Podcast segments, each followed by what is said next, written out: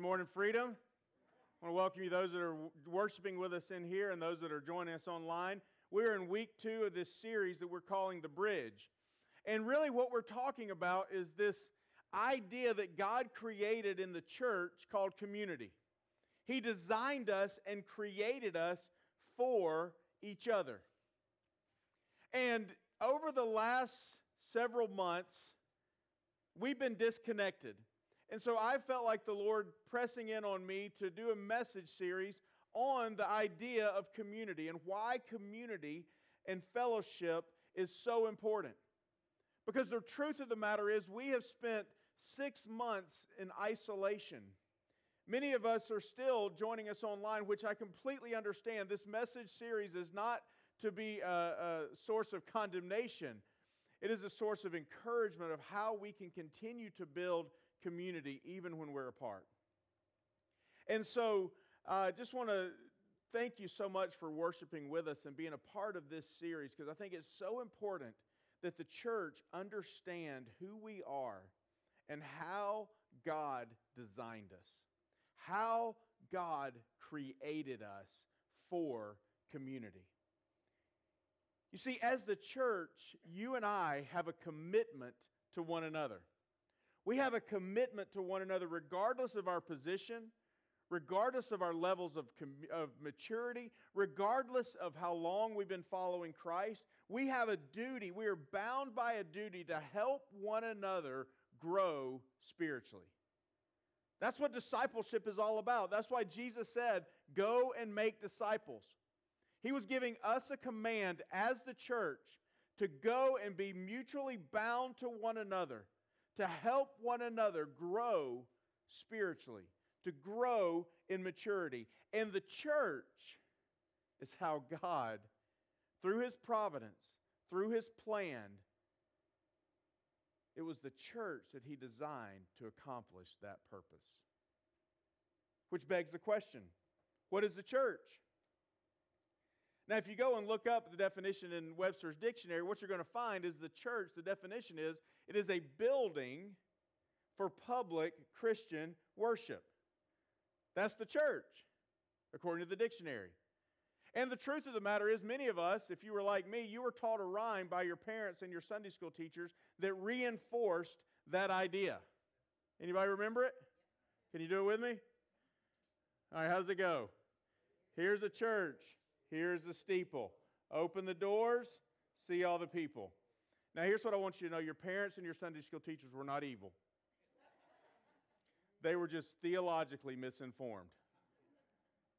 Because we would all agree, right, that the church is not a building. Would we agree with that? Can we agree with that? Okay, two people can agree with that? All right, no, I'm just teasing. So the church is not a building. In fact, the Bible calls the church the body of Christ. It calls the church the, the bride of Christ. So the church is not a building, the church is God's people. That's why, even throughout this pandemic, the church never ceased to exist. Never ceased to exist. And even in places where it's incredibly locked down right now, the church is still in, in existence. The church is still on the move.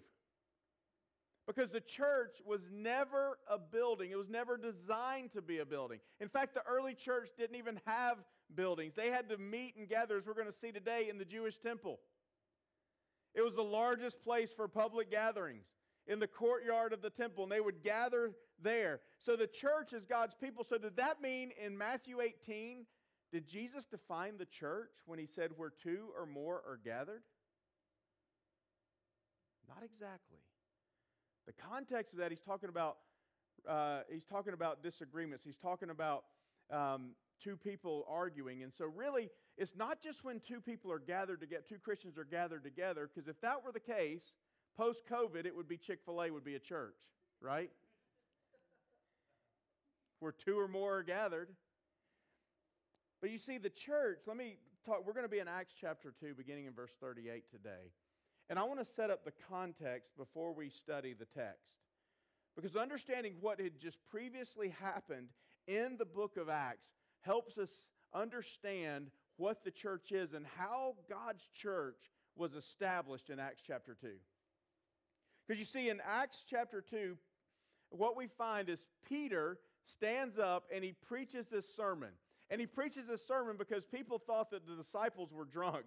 They thought that they'd been drinking wine in the morning. And he's like, listen, guys, it's in the morning. We have not been drinking wine. So he preaches this Christ exalted gospel sermon. And out of that sermon, 3,000 people give their lives to Jesus Christ in that moment, in an instant. And that day, God's church was born. That day, the church was born. And the church has always been God's plan for community. The church has always been God's plan for relationship. The church was never meant to be the conversion of individuals, but the church was designed to be a people gathered for Christ. In fact, when Paul wrote to, the, to Titus, who was a, one of the pastors that pastored the churches that, that one of the churches that Paul had planted, when he wrote to Titus in his letter to Titus, he says that Jesus has redeemed a people for himself. Now, a people implies that we as a group of people have been redeemed for Christ's sake, that we are to be in community with one another for the sake of Christ, for the sake of the gospel. See, Christianity is personal, but it's never been designed to be individualistic. Your faith is personal. My faith is personal, but it's never designed to be individual.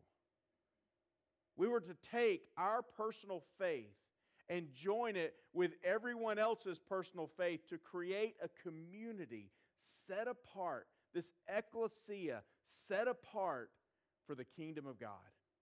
Set apart, according to Titus, a people redeemed for Christ Himself. And the communal nature of the church is, re- is, is reiterated throughout the New Testament. And it's illustrated by the fact that nearly every letter in the New Testament was written to a specific church or to a pastor of a specific church. Why would God do that? Because the church was designed to be communal. It was designed to be in, we were designed to be in community. And so, one of the most important decisions that anyone will ever make is finding a godly, Bible believing, Jesus loving, Jesus following church to call home. You see, there's a lot of people that will say, you know, Eric, Eric, I, okay, I get that, but I don't need the church to grow spiritually. I don't need the church to, to help my relationship with Christ. Well, there's a Greek word um, in, the, in the New Testament. The New Testament was written in Greek, and there's a Greek word for people who say that they don't need the church to grow spiritually, and the Greek word is hogwash. you see, we need the church. We need one another. We can't, we can't fulfill all that God has for us if we are not in community with one another. And that's been the challenge during this season, right? Because so many of us, even those of us joining online, you're out of community. And, and, and even though you're growing in your relationship with Jesus, even though you, you're developing and you're, you're reading your Bible and you're doing things individually, there's a missing piece and we all feel it. At least I think we all feel it. And we've all felt it. Like, I, I, there's just something missing in my spiritual journey without the church, without other believers in my life, without walking in, in, through life with other people.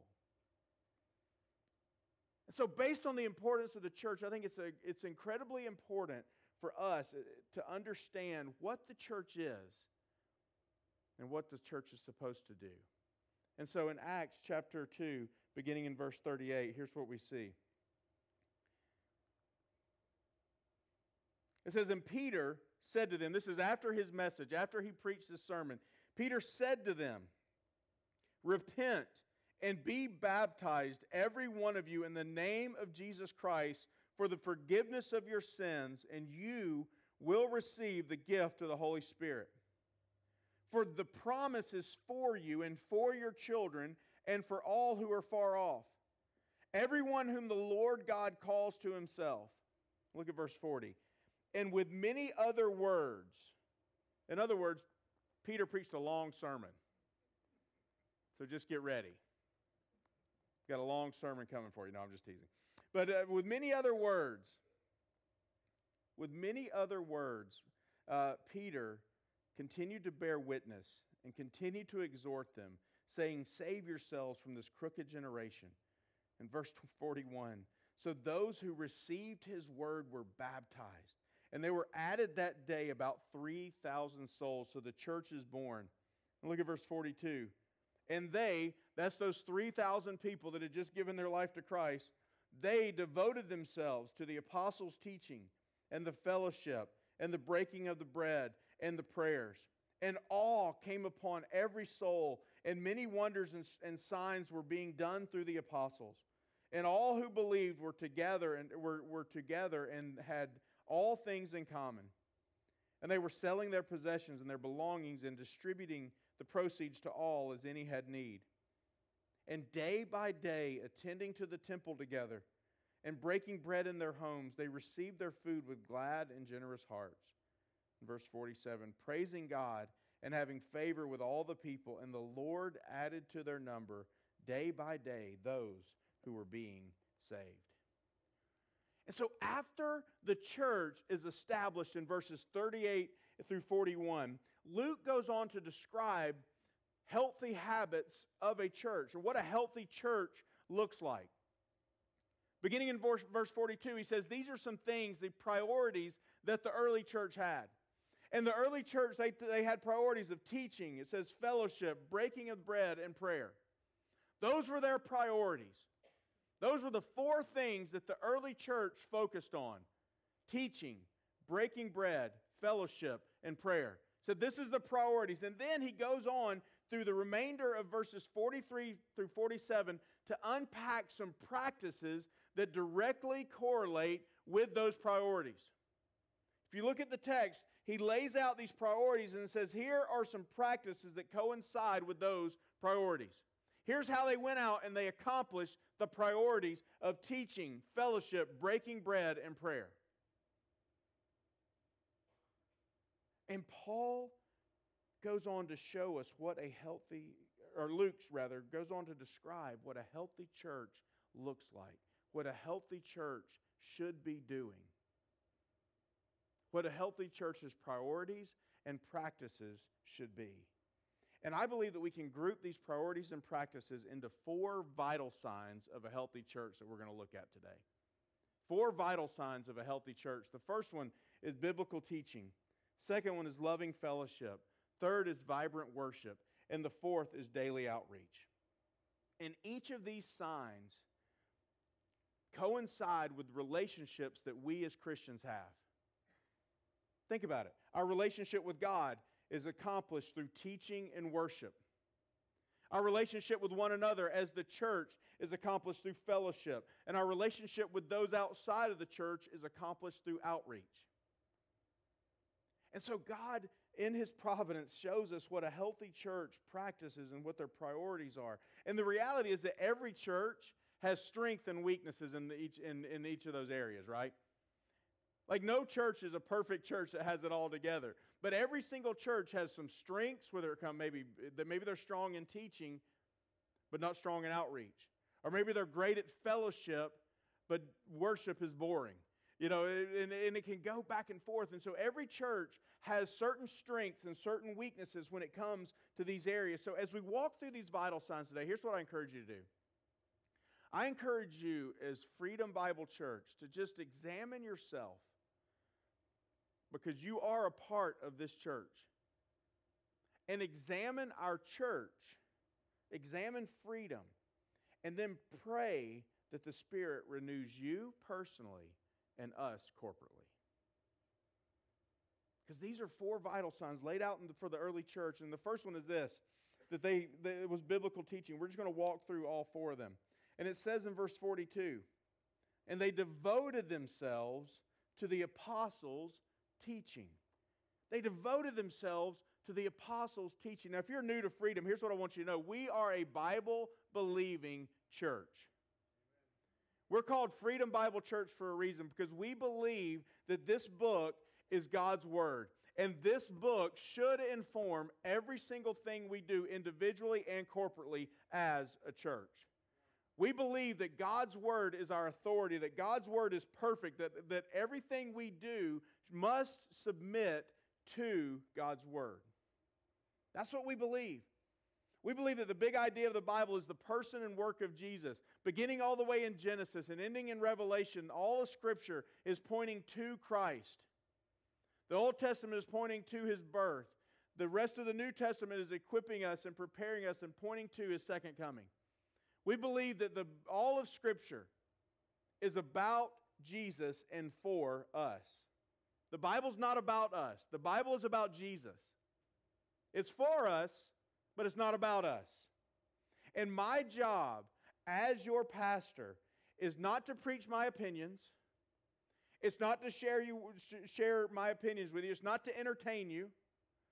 My job as your pastor is to please an audience of one.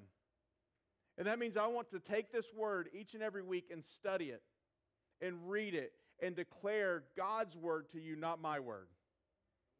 And if there ever becomes a point where I stop preaching about Jesus and stop preaching the Bible, my encouragement to you is to leave this church. Get out as fast as you can because the moment we stop preaching the Bible is the moment we cease to be a church. Can we all agree with that? Why are y'all leaving? No, I'm just kidding. just teasing.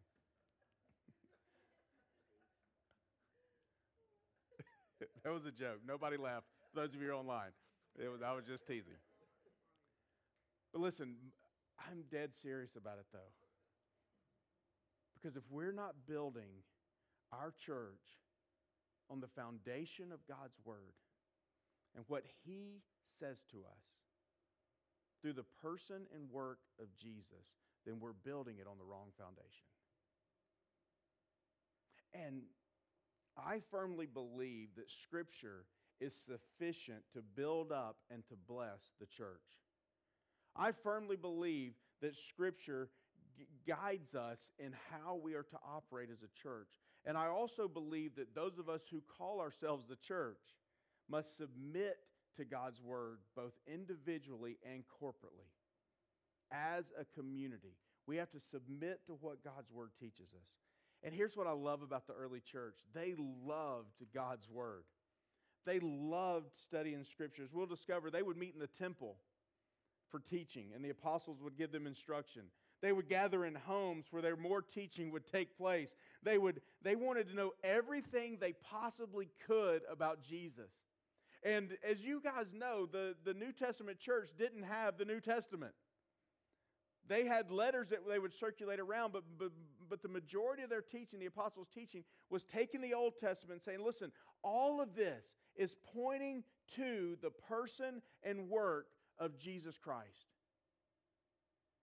And the early church was soaking that up. They wanted to know Jesus as much as they possibly could. They wanted to know who he was. They wanted to know the power of his resurrection. And they wanted to experience his Holy Spirit leading and guiding them. And so the early church, they, they were incredibly saturated with God's word and knew that it was vital to their spiritual nourishment. That's why it says, as we'll find out, they devoted themselves day by day to God's Word. But here's what I need you to understand biblical knowledge does not equal maturity. Biblical knowledge does not equal spiritual maturity. There's a lot of people that can quote many verses in the Bible, but they are spiritually immature. They're not walking it out, living it out day in and day out. Spiritual maturity doesn't equal, uh, uh, spiritual knowledge or biblical knowledge doesn't equal spiritual maturity. However, biblical knowledge is necessary for spiritual maturity. Two separate things, but you must know the Scripture in order to grow in the Scripture.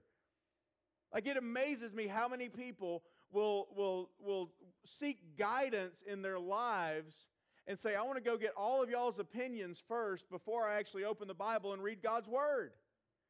Like, what are we expecting? We have to open up Scripture for ourselves. We have to dive into the Word ourselves if we want to have spiritual nourishment. Paul, the Apostle Paul says that transformation begins in our minds. He says if you want to grow, you need to renew your what? Your mind. And renewing our mind is done through God's Word. See, God's Word gives our mind the building material with which the Holy Spirit can transform us into more Christ likeness. When we read God's Word, when we study God's Word for ourselves, when we sit under teaching of God's Word, whether it be in large groups like this or small groups in homes, when we study God's Word, it begins to transform our mind. And that transforming and renewing of our mind is the building material that the Holy Spirit uses in order to transform us from the inside out, in order to change our lives and to make us more and more like Jesus. So I want to just ask a few questions, just as I told you at the beginning, that we're going to examine ourselves and examine our church. So I've got some questions just for you to examine yourself. First one is this How are you doing? How are you regularly sitting under the authority and teaching of Scripture? Is that a normal practice of your life to sit under the teaching of Scripture? Are you spending time in God's Word on your own? Not just, not just coming for church on, on Sunday, but are you spending time in God's Word on a regular basis on your own? Because I don't think anybody in here eats one meal a week. And yet, if all you're doing is showing up at church once a week on Sunday in order to hear God's Word taught, you're starving yourself spiritually. That's why it is incredibly important that we open God's Word on our own throughout the week so that we can be spiritually nourished. So, other questions Are you being renewed in the gospel daily? Are you continually reminding yourself of God's grace and God's mercy and God's love for you? Are you teaching the Bible to others? Are you discipling other people? Listen, some of you say, Well, Eric, I just don't know the Bible well enough. And listen, here's what I'll tell you you don't have to. Take what you do know Find someone who doesn't know it and help them grow in their spiritual walk. We're bound by Scripture in order to do that. And here, and so here's the other th- the other final question is: Do you run first to others' opinions or God's word when you're seeking direction and guidance for your life? And here's what I would ask for you of me. I would ask that you would pray for me. Pray that by God's grace, I would do a good job of teaching the Bible. Pray that I would do a fantastic job of, of opening God's Word, studying it faithfully, and then communicating it to you as a church. I would covet those prayers. See, my number one responsibility as your pastor is to teach God's Word. There's a lot of other things that I do, but my number one respons- responsibility and the lion's share of my role is to communicate God's Word to this congregation, to this body of Christ, to this local expression of the church. And so pray. Pray that, that my time in God's Word each week would be fruitful. Pray that He would speak clearly to me and that I would empty myself and communicate what He speaks clearly to you. And so that's the first vital sign biblical teaching. The second vital sign of a healthy church is loving fellowship. Look what verse 42 says again. And they devoted themselves to fellowship, they devoted themselves to one another. That word is koinonia, and we've talked about that word many times, but koinonia really means this, this idea of, of community for a shared purpose. It's this idea of a, a community moving forward, moving in direction with one another. And that direction is for the sake of the kingdom of God and the gospel. And so they would, they would, they devoted themselves to the fellowship. You see, first century Christians, first century followers of Jesus, they shared this same way of life. They were spiritually united to one another. They were connected to one another, and that spiritual union worked itself out through love and support of one another. And here's the reality, church our fellowship with one another is directly tied to our fellowship with Jesus. How we interact and how we have fellowship with one another is directly tied to our relationship with Christ. Because here's the reality if you're out of relationship with Christ, the truth of the matter is you're going to be out of fellowship with the church. There's going to be something off in your relationship to the church if you're out of fellowship with Jesus. And we probably all experience those times, right? Where our life with Christ isn't quite up to par. We're not really walking with Him the way we once were. And what do we, what's the last thing we want to do? Is get up and go to church. Why? Because we're like, ah, it's just, it's just off. I don't really feel like I'm not into it. I'm not feeling it, right? And the reason for that is because our relationship with the church, our fellowship within the church, is directly related to our relationship with Christ. And the opposite is also true. If, if you and I are out of fellowship with the church, there's a strong indicator that something's off in our relationship with Jesus. And it's just the reality of the way things are. And the, and the, the, the challenge with this has been during this COVID season, right? Because the truth of the matter is, many of us were forced out of fellowship with the church. Like our relationship with Christ was going great. Our community and fellowship within the church was going great. And then all of a sudden, we're forced out of that through a pandemic. And what, we've, what I've discovered uh, over the last several months is that, you know, it takes, what, about 30 days to, uh, to create a habit in our lives? And we've spent six months creating the habit of not gathering together as the body of Christ. And I know some of us can't and some of us shouldn't. And I'm not talking about that. I'm talking about those of us that can and those of us that should and still don't. It's an indicator that something's not right in your fellowship with the church or your relationship with Christ. And for those of us that can't, we want to be there for you as a church. Yeah, you may not be able to gather with us in this room, but if there's ways that we can minister to you, if there's ways that we can reach out to you, please do not hesitate to let us know as a church. Because that's what we're all here for, right, church? And so we have many brothers and sisters that are, that are, that are ill and that can't because of compromised health and, and things like that. But we want to be your support. We want to be there for you. And so, but for those of us, man, for those of us who can be here and have no problem going to the Mexican restaurant three times a week and yet won't gather at church, there's a strong indicator that something's not right in your relationship either with Christ or your fellowship with the church, and possibly both. And so, listen to the one another passages in the New Testament. And they, these, these passages just show the significance of our devotion to this community of faith. And here's what they say. It says, I give you a new commandment. This is Jesus speaking. I give you a new commandment. And, and John spoke the same thing that you would love one another. Then he goes on, and then the scripture goes on to say, outdo one another in showing honor, serve one another through love, carry one another's burdens, with patience, bear with one another in love, be kind and compassionate to one another, always pursue what is good for one another, don't criticize one another, don't complain about one another, confess your sins to one another, and pray for one another.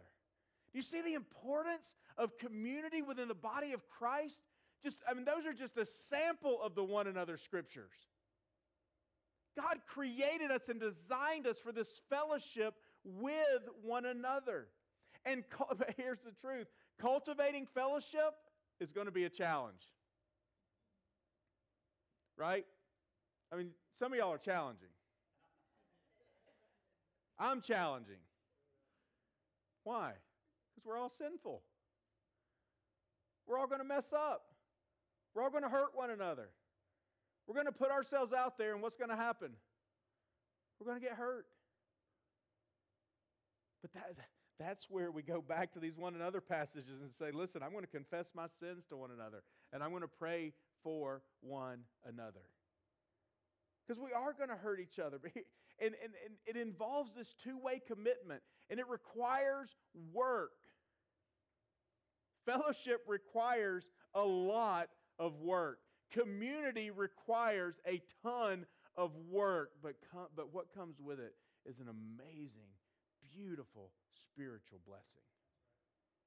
Listen to what Dietrich Bonhoeffer said. He said this It is grace, nothing but grace, that we are allowed to live in community with Christian brothers and sisters. Isn't that great? Like it is nothing but grace. And I think there's a dual meaning in that. It is God's grace that He gives us one another in relationship, and it is God's grace that is required for us to live with one another in relationship. We have to offer and extend and receive grace in order to live in community. Let's go on to the scripture. Look what Acts 2 44 and 45 says. All who believed were together, and they had all things in common, and they were selling their possessions and their belongings and distributing the proceeds to all as any had need. Now, some people will use that, that scripture to say that, well, the Bible teaches that we should sell everything and, and give it to. No, the Bible also says you shouldn't steal, which, which proves that you can have possessions. But this was this unique community that when they saw someone that had needs and that they couldn't meet that need, they would sell what they had in order to meet that need. It's a beautiful picture of fellowship and community. Look what happened. They, they, this, this fellowship caused the church to lose their sense of personal entitlement. Like, listen, when we gather, we don't come with our own personal entitlement. We're to lose that for the sake of one another. It's not about me and it's not about you, it's about us. And the early church lost their sense of, of, of, personal entitlement. They saw their possessions, they saw what they had as a means to meeting the needs of other people. But it goes on to say that this unique fellowship produced extraordinary unity. Look what he says. He says they had all things in common, they were unified. But it also produced this radical generosity. They would sell their possessions for the sake of one another. People became more important than things or their own comfort. Now, I think most of us would say, yeah, I would sell, if somebody had a need, I would sell what I needed to sell in order to help them. But yet, I think oftentimes we, and especially in, in you know, in American churches, we live for our own comfort a little bit, don't we? Like, as long as the church makes me comfortable, I'm good. As long as God's word's not too tough on me, I'm good. As long as I'm comfortable. But yet, the early church had this radical fellowship where they said, listen, all of our possessions, all of our things, all of our own personal comforts are nothing compared to the other people in this body, in this fellowship. And listen what he goes on to say. And day by day, verse 46, day by day, what does that mean? Every day, all the time, they were attending the temple together and breaking bread in their homes. They received their food with glad and generous hearts. In other words, they lived out this shared life day in and day out. Every single day, they were sharing life with one another. That doesn't mean that all 3,000 of them gathered together at one time, does it? No, that wouldn't make sense. That'd be impossible to do. But it does mean that little blocks every single day of the church were gathering, Monday through Sunday, every single day of the week. There were pieces and parts of the church that were gathering. Those 3,000, 10 of them would gather in one home. A few of them would gather in another home. A few would break bread in another home. And that was constantly happening, happening every single day. But here's the reality very difficult to be involved in one another's lives if we're not hanging out with one another. It is incredibly challenging to be actively involved in one another's lives if we don't slow down enough to invest in one another. But I don't know if your if your life is anything like mine, it is that's challenging because we move at 100 miles an hour, don't we? I know even in my own life, like this season, I'm coaching football, pastoring a church, trying to lead a small group, trying to raise teenagers. And it's just literally boom, boom, boom. I leave work, I go straight to practice, get home from practice, go straight to bed, wake up the next morning, go back to work. You know, and it's on and on and on and on. And many of your schedules, you're all like, well, that's nothing. I can do that with my hands tied behind my back. And that's probably true. But all of us move at such a fast pace. And we add so much stuff to our calendars that literally mean nothing. And what was beautiful about the early church is they moved at their max speed was about three miles an hour. Why? Because they walked everywhere. Their community was tight knit. And we've got to figure out, church, how we slow down enough to hang out with one another, how we slow down enough to spend time with one another so that we can build fellowship with one another. But they gathered regularly in large groups and small groups. It says in the temple, which was a large formal gathering, corporate gathering. They met in homes which, which were intimate and informal. And they and here's the reality, oftentimes churches emphasize one or the other, right? Like there are some churches, man, their large group gatherings are amazing, right? I mean, they're like a rock concert, and you're like, well, you know, go Jesus, and you know, and that's great. And then, and then there's no community there, or you got other churches that, man, they're they're family, but their corporate worship is really boring, and you know, it's like how, the the early church emphasized both. Like they worshiped Jesus and taught the word in the temple, but then they gathered in intimacy and in fellowship with one another. And that's, the, that's what a church, that's, what, that's how we should do it. So, questions to examine ourselves. Are you working to develop deep relationships? Are you slowing down enough to invest in others and allow others to invest in you? Are you involved in other people's lives during the week? Are you regularly involved in Sunday worship? Do you show up early enough to actually connect with people in the lobby, to grab a cup of coffee, hang out outside if you don't want to be gathered in the lobby? Are, are, you, are you showing up? Are you sneaking in like a ninja and sneaking out? You know? Like that, that's how we, that's where those relationships start. And then you say, hey, I kind of like this person. I should go out and have a meal with this person. Because we've got to move from lobby interactions and even small group interactions to let's have a meal together. Let's share. What does it say? They shared meals together. They broke bread together. Why is that so important?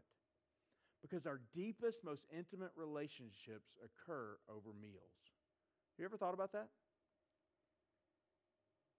Our deepest, most intimate relationships occur when we have a meal with someone else.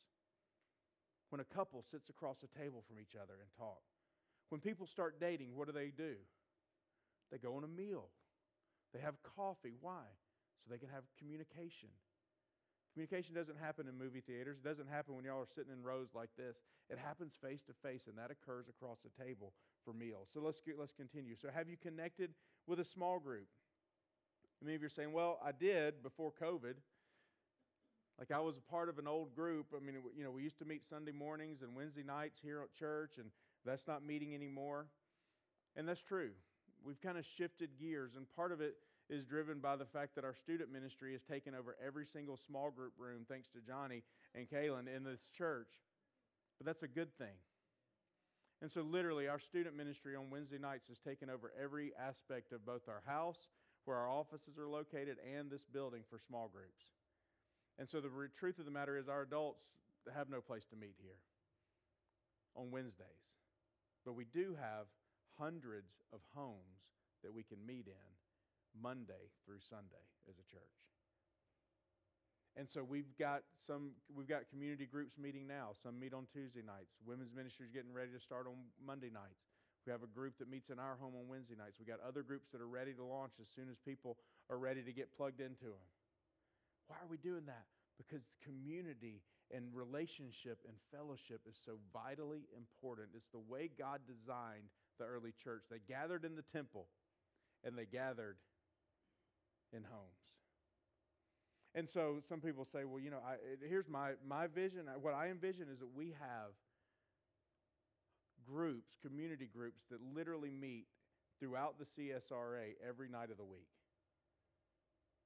Like, I, I believe that we could have, that God could do that in and through our church. And we have groups that meet every single night of the week that if, if a night doesn't work for you, then another night's available to you. And that community, that fellowship is where we do ministry together. It's where we grow together. It's where we build relationships with one another. And so some of you go, okay, well, how do I get connected to a group? Like, if you want to get connected to a group, I'm glad you asked how, how to get connected because I want to tell you two ways you can do that. You can go simply go to our website, freedombiblechurch.net slash adult groups. And all of our groups, our Tuesday night groups, our women's groups on there, uh, Wednesday night groups are there. We've got other groups that are launching. Once we get enough people, we'll, we'll open up other groups at other nights. And so just want you to know you can go to our, our, our website, freedombiblechurch.net slash adult groups, or if you just want to say, hey, look, just let me know, I want, I want some more information, you can simply text groups to our church office, 706 651 8373. Simply text group to 706 651 8373, and we'll help you get plugged in to a group because fellowship and community is so important. Let's go on to vital sign number three, and we're going to go quick through these next few. Vibrant worship. Look what it says. They devoted themselves to the breaking of bread and to prayer. Now, the breaking of bread is, of course, the Lord's Supper. In other words, they had a deep affection and worship for Jesus. They were deeply, deeply focused on his broken body and his shed blood. And they worshiped him and exalted him and lifted him up above all things. And it says they were also devoted to prayer. The early church had a vibrant prayer life. They prayed together corporately. They prayed without ceasing. They prayed in the temple. They prayed in their homes. They prayed when they were being persecuted. They even planned times of, of, of intense in, intercession with one another. They gave thanks to Jesus for the forgiveness of, his sin, of their sins. They praised God in song and they offered up petitions to the Father to meet their daily needs. The early church was a worshiping church, and a healthy church is a praying and worshiping church our worship, look what it says in verse 43 and 47. Our worship should be characterized by awe and praise and thanksgiving and gladness according to those verses. It always amazes me and makes me wonder how can we cheer for our favorite sports team and sing along with our favorite band and yet worship in God's church or worship with God's church is sometimes one of the most boring things we can be a part of.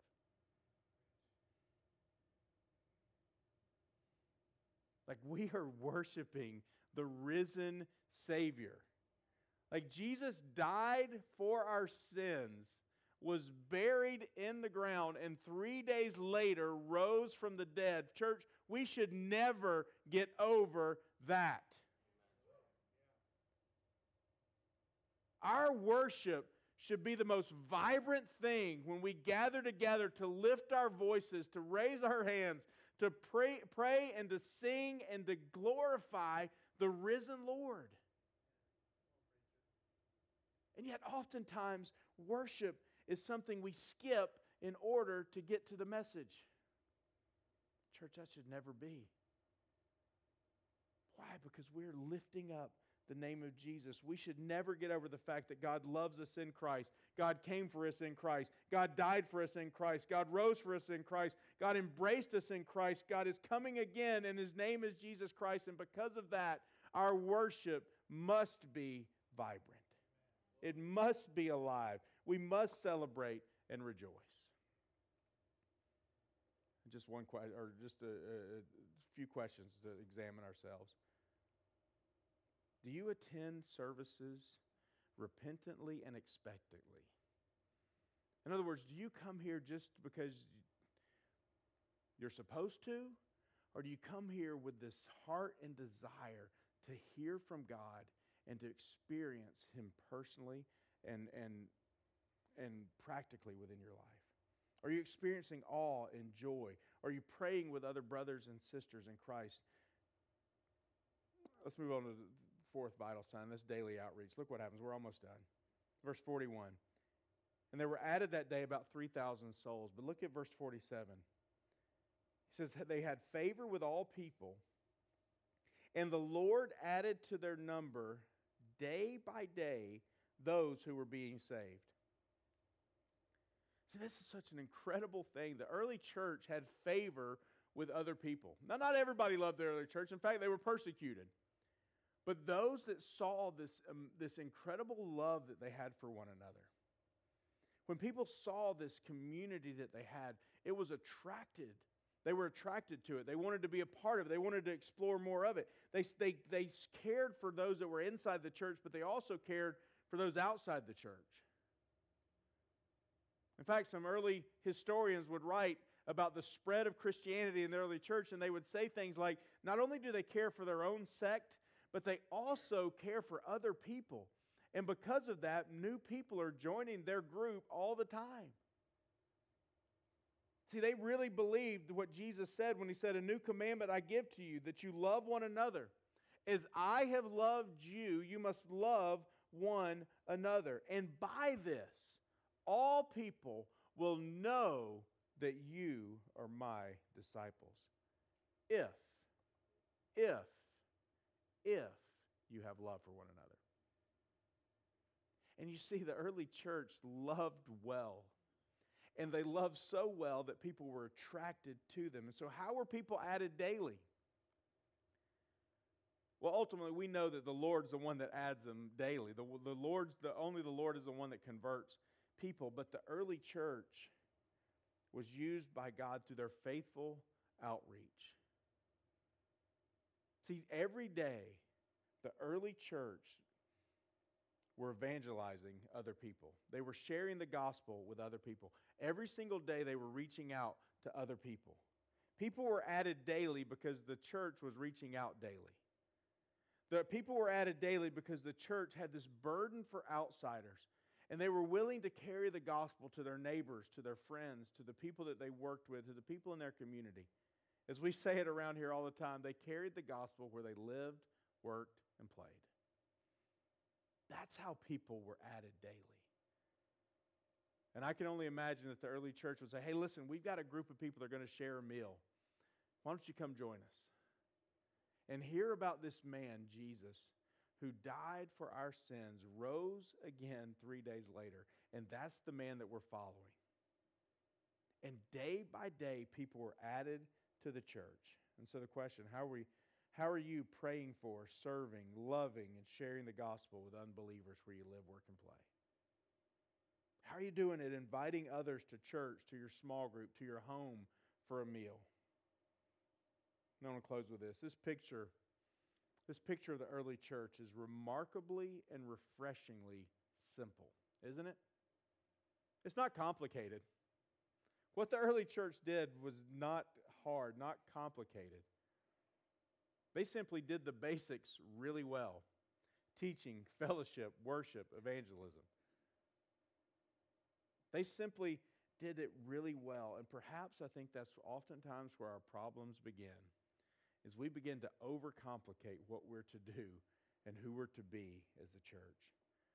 So, freedom, let's be a church where we relate to God's word through biblical teaching, where we relate to each other through loving fellowship, where we relate to God through vibrant worship, and where we relate to the world through daily outreach.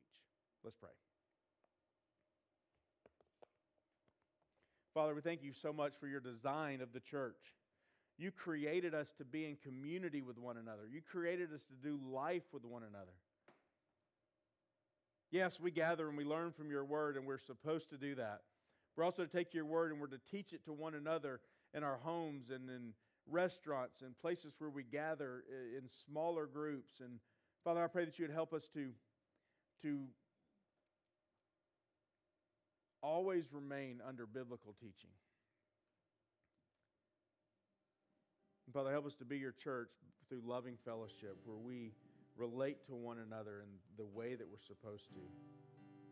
That we would do life and share life with one another.